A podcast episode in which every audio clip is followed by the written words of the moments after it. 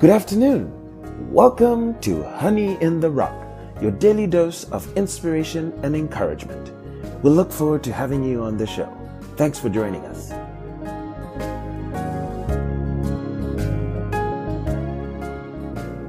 This afternoon's episode is titled, Whom Say Ye That I Am? It shall be focused on a study of Mark chapter 8.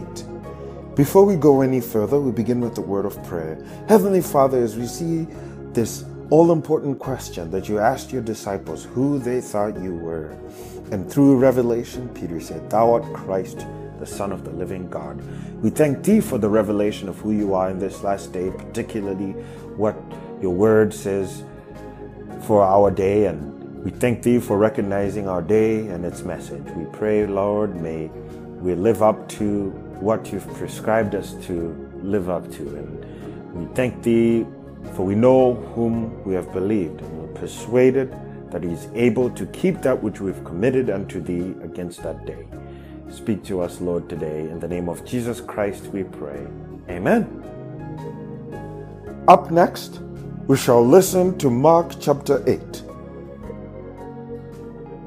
Chapter 8 In those days, the multitude being very great, and having nothing to eat, Jesus called his disciples unto him, and saith unto them, I have compassion on the multitude, because they have now been with me three days, and have nothing to eat. And if I send them away fasting to their own houses, they will faint by the way. For divers of them came from far. And his disciples answered him, From whence can a man satisfy these men with bread here in the wilderness? And he asked them, How many loaves have ye? And they said, Seven. And he commanded the people to sit down on the ground. And he took the seven loaves, and gave thanks, and brake, and gave to his disciples to set before them. And they did set them before the people. And they had a few small fishes. And he blessed, and commanded to set them also before them. So they did eat, and were filled. And they took up of the broken meat that was left seven baskets. And they that had eaten were about four thousand. And he sent them away. And straightway he entered into a ship with his disciples, and came into the parts of Dalmanutha. And the Pharisees came forth, and began to question with him, seeking of him a sign from heaven, tempting him. And he sighed deeply in his spirit, and saith, Why doth this generation seek after a sign? Verily I say unto you, there shall no sign be given unto this generation. And he left them, and entering into the ship again, departed to the other side. Now the disciples had forgotten to take bread, neither had they in the ship with them more than one loaf. And he charged them, saying, Take heed, beware of the leaven of the Pharisees and of the leaven of Herod. And they reasoned among themselves, saying, It is because we have no bread. And when Jesus knew it, he saith unto them, Why reason ye, because ye have no bread? Perceive ye not yet, neither understand? Have ye your heart yet hardened? Having eyes, see ye not?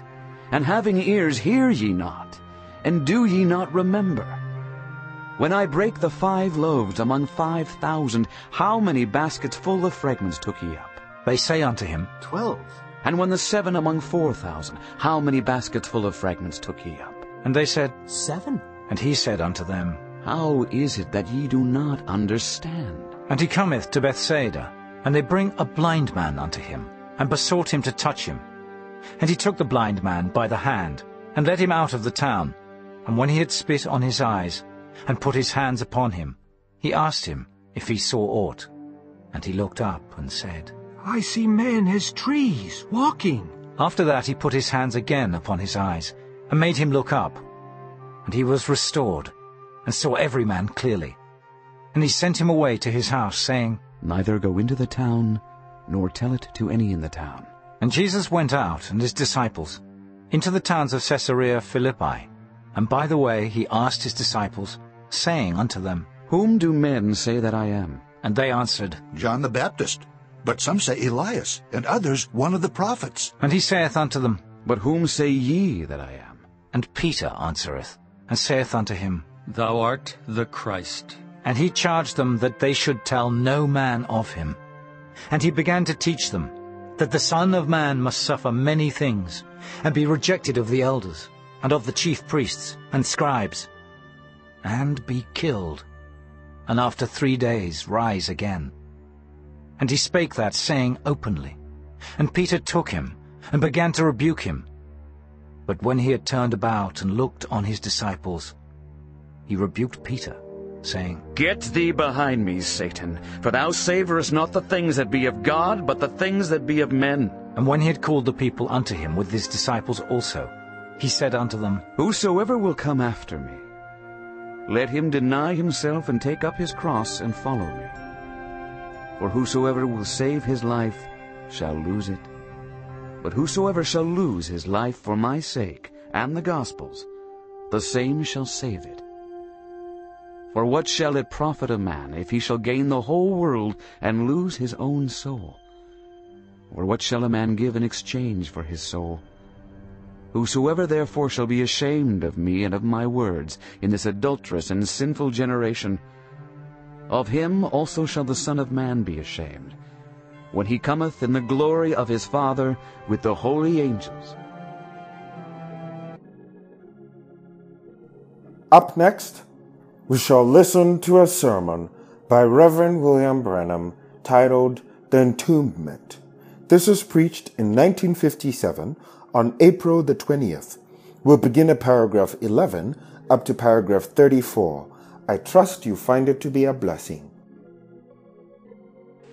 The first thing we wish to look, draw your attention to is the infallibility of God's Word. God keeps His Word to the letter. And tonight we want to fasten our thoughts on that. That God keeps His Word. We can rest assured of anything that God has said in His Word to be the truth. And faith does not rest upon the shifting sands of man's ideas or man's theology, but it has its final resting place on the unmovable rock of God's eternal Word. The Word, if God has said it, that is forever the truth. Amen. He can never take it back and say, I did not mean it. I can say things. You can say things. Then we are prone to have to take it back because we said it with the best of our knowledge and with the best of our ability. But then God is so much different from us. He is infant. Therefore, He does not say one thing unless it is absolutely perfect. He never has to take it back, never has to apologize for what He said. It's always stands the truth. Even for Jesus, in this great days that we're in celebration, when God really slayed His Son for the sins of the world was perhaps thousands of years before even the foundation was ever laid. God spoke the Word and it's a finished product in heaven when God speaks it. It's already finished. Oh, if we could only grasp what that means, what different people we would be to see in His books the judgments that is placed in here for the disobedient, it would make a man examine himself hour by hour. It would make the righteous rejoice hour by hour to read the blessings that God has promised to the faithful. And we can rest assured that every word will be fulfilled. Just anchor our soul on it. It's always been that way. When God spoke to Noah, way back in the antediluvian world, maybe perhaps before a Bible was ever written, or this Bible anyhow was ever written. God told Noah there was coming a storm, and the waters were going to cover the earth. And without one speck of evidence that it would happen, everything very contrary, Noah moved with fear and built the ark, prepared it. It was for the saving of his household and himself. God never let him down because it was his word. It had to happen when God said it would happen. Now, when Job, the oldest book in the Bible, that's written perhaps before Genesis was written, and it was included in the Bible, and Moses wrote the Genesis. Job, in his book, he rested solemnly upon the promise God made him. And he stood by his burnt offering without a fear in his heart, knowing that what God had said, God was able to perform.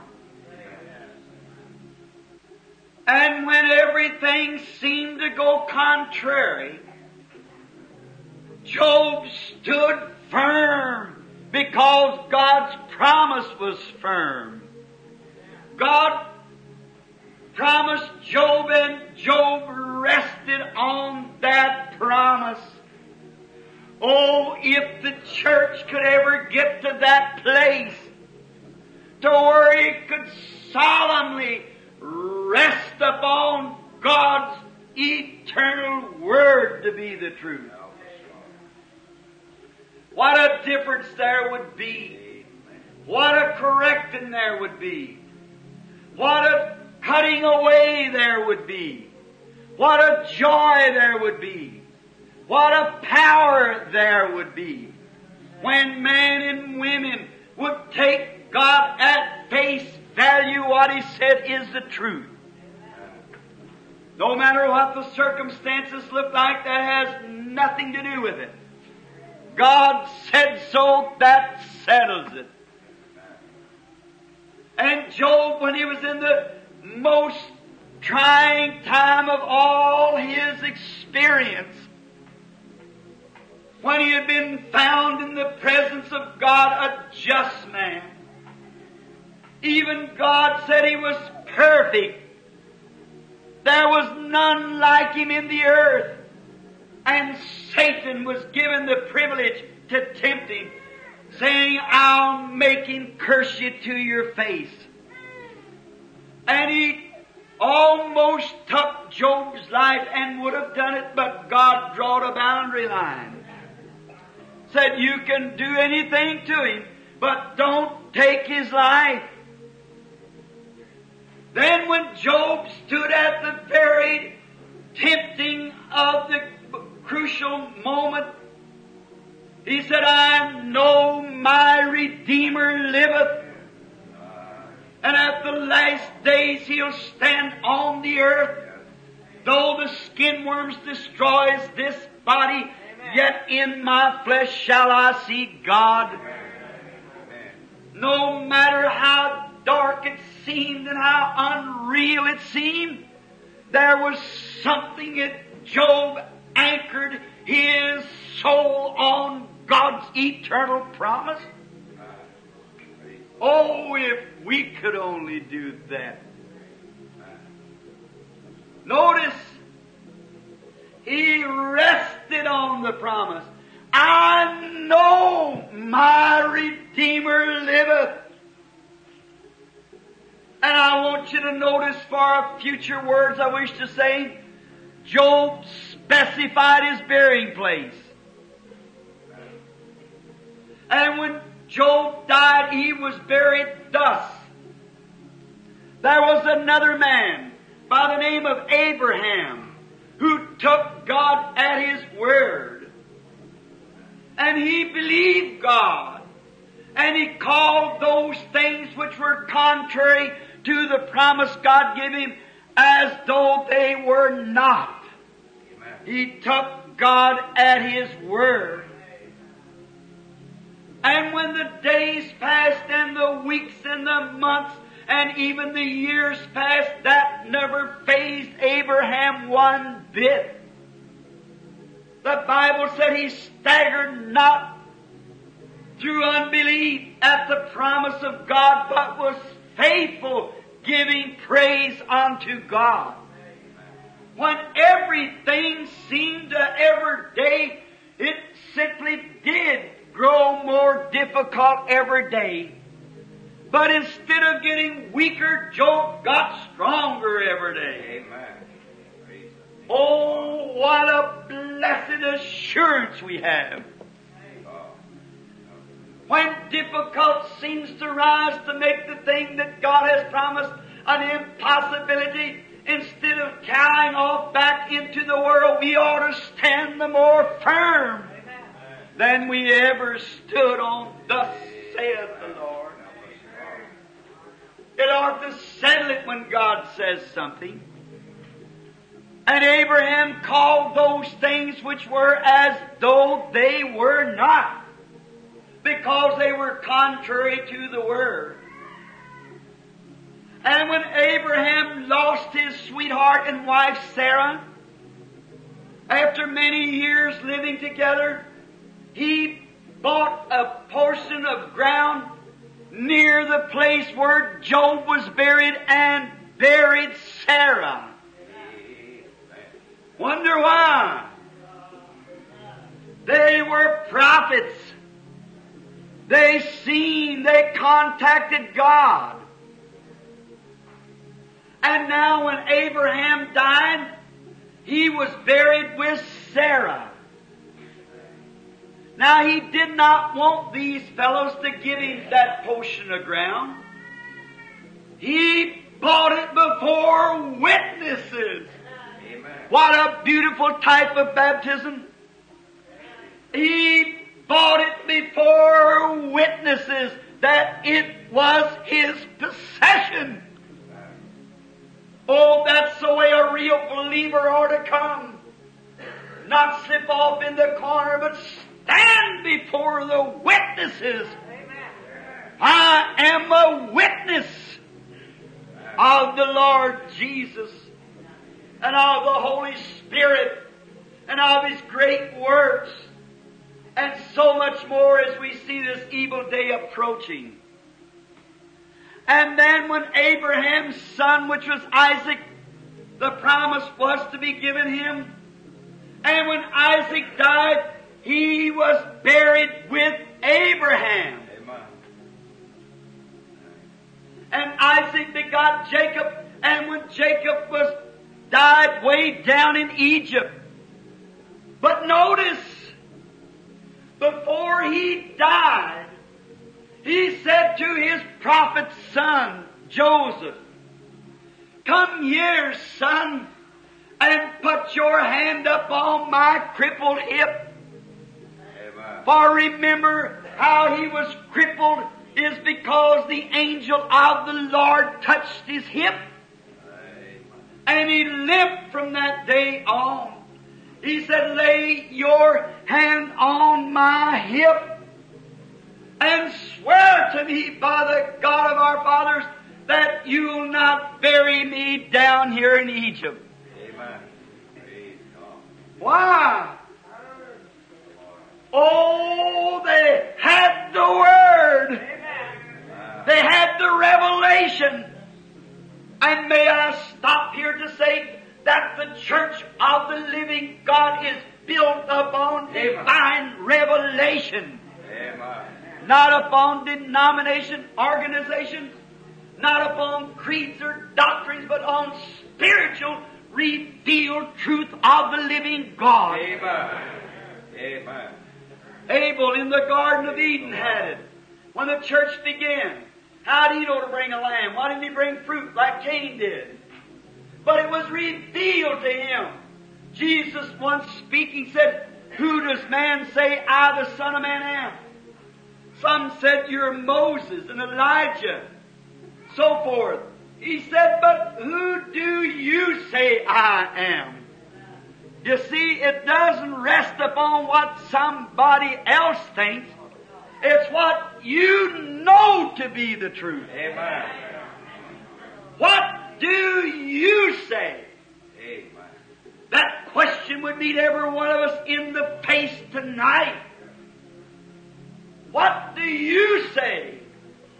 And Peter, quickly speaking up, without one hesitation, said, Thou art the Christ, the Son of the living God.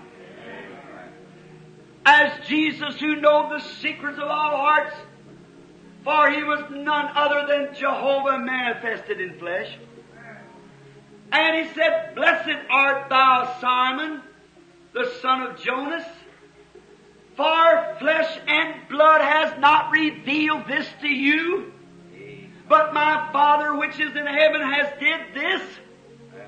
And upon this rock I'll build my church, and the gates of hell cannot prevail against it. Hallelujah. And we people, as we come on, we Lutheran want to walk by faith.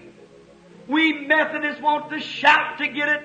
You Pentecostals want to speak with tongues to get it. But that's 10 million miles from it.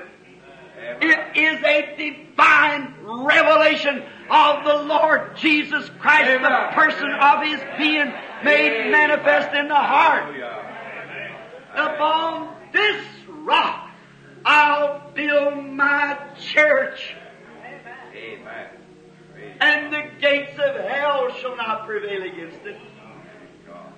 It works perfect with Matthew 24, 524, or St. John 524. He that heareth my words and believeth Amen. on him that sent me has Amen. everlasting life and shall never come into condemnation, but has passed from death unto life. Amen. Not because you had any move, any emotion, but because you have been the privilege of having Christ revealed to you from heaven. Amen. Upon this rock I'll build my church. As we get towards the end of this episode, we'll end with a word of prayer. Heavenly Father, we thank Thee that you, you've hid these things from the eyes of the wise and the prudent, but you reveal it to babes such as would learn. We thank Thee for the revelation of Your word in our lives. In the name of Jesus Christ, we pray. Amen. Thanks for listening to Honey in the Rock, your daily dose of inspiration and encouragement. We hope to continue to earn your viewership throughout the year as we read the Bible from cover to cover.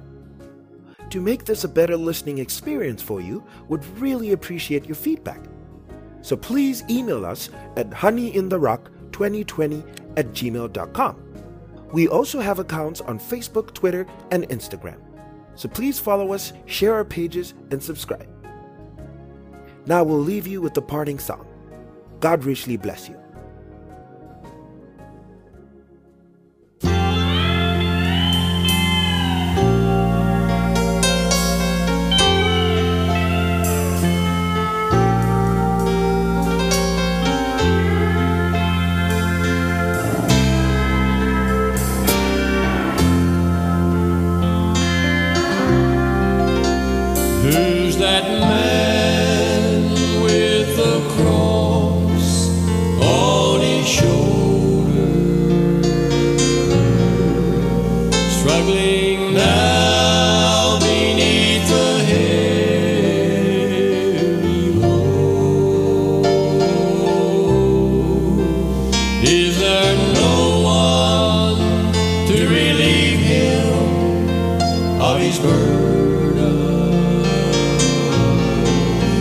Help him walk that.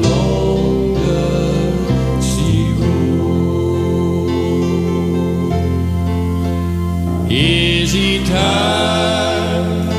Is he bleeding? Is he crying?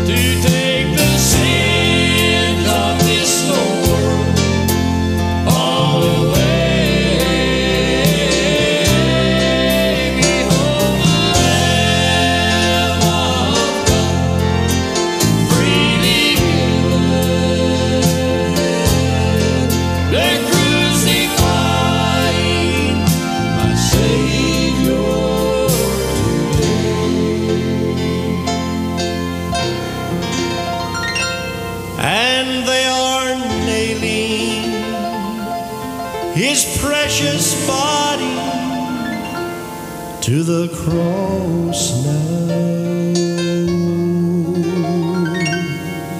Is that a soldier I see piercing his side?